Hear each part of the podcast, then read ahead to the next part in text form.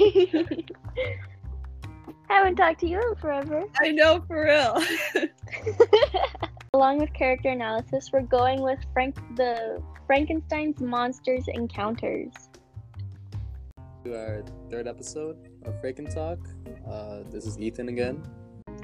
So, Oh yeah, uh, little girl kind of functions as like light and darkness because he assumed that like the monster's gonna like let her die, and he, he um goes out of his way to save her. Um, that kind of like shows that he's more of like a dynamic character, unlike his creator, uh, Frankenstein, who kind of just sits and like watches things happen.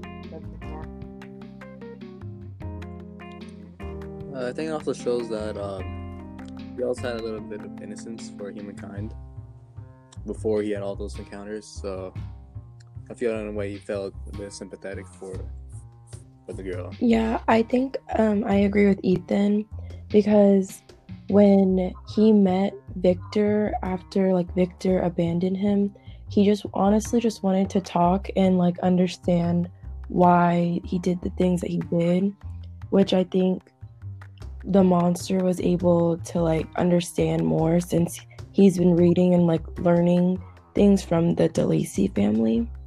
So I think like people expect the monster to be like a really bad person, but like he's trying to like change himself to become like a part of society since everyone is like pushing him away because of his appearance. Yeah. Like for example, with that, we can talk about the old man with the De Lacey family. How after the children left to go to the village, Monster tried to talk to the old man, and he could speak and understand their language perfectly well. But when the children came back, they were more mortified that of his appearance than what he basically learned from them. Yeah, I think um it also goes how like kind of in the modern day what is that a textile world? How it's like even though people don't o- often say but like your appearance does make a difference because even though the monster was fully capable of understanding and talking to people because of his appearance people were like afraid of him and like scared of him and i feel like that could happen within like the modern day today even though people might not straight up run away and like scream at you because you're of your appearance it's like people have like a perspective on you and if they want to like encounter with you or not Yeah, definitely. Going back to like the De Lacey's family, I thought honestly when they first were introduced to in the book that they were going to like actually accept and care for the monster. But then once like I started reading some more, like they're like they were literally like sta- uh static characters. They they were like the same as the other people who saw um, the monster. They were like afraid of him. yeah Yeah, the blind, the old man was actually like kind of uh, caring towards him, but even then, when the three uh three kids came in, like they just made him run away. yeah.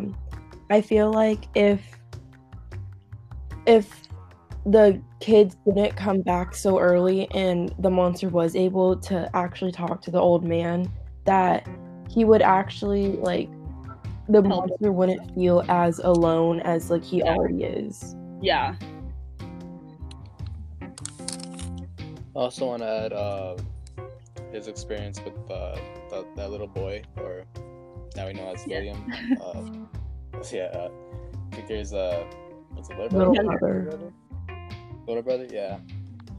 And uh, at a point in which when he uh, when he saw him, he thought of the emotional crisis he had with the other humans, and he took all of his anger out with him or on him.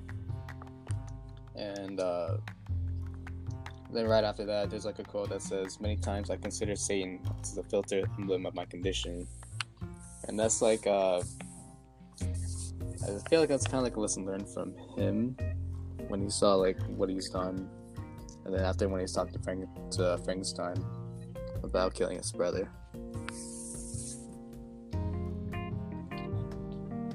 No, I yeah, I think. Go ahead.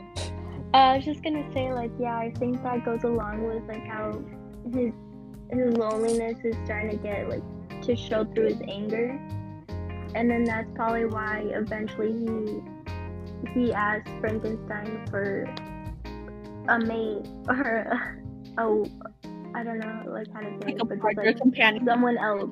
Yeah. Yeah. Yeah. Someone else to be with him so that at least he has someone to talk to because basically the only person at this point is Frankenstein and it's not like Frankenstein's really willing to talk to him. Uh yeah, I think that's a good point to end at for today. Um so yeah, thank you for listening to another episode of Frankentalk. See you next time. Yeah, see you next time. That's yeah. Bye. I was gonna say, um, um, uh, well, based off what Ethan said, uh, I kind of related it. Like, I feel like one of the main moral lessons of the story is kind of like the effects of that like people have on each other.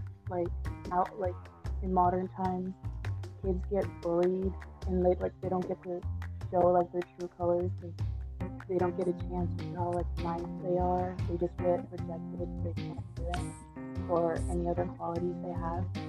And the monster, when the monster was rejected um, by the the the Lacey's, um, it kind of like had like a domino effect because he went. He had, it? he had like still like saved the little girl. Then like right after that, when he was shot at, he um he kind of like broke him in a sense. It was like the final straw, and that's when he went and he killed Will- William in the woods because he found out that he was related to his creator, Victor. And I feel like that's when everything went downhill. Sophia. Kayla. Mia. And Carrie. And uh, this week we are talking about character analysis.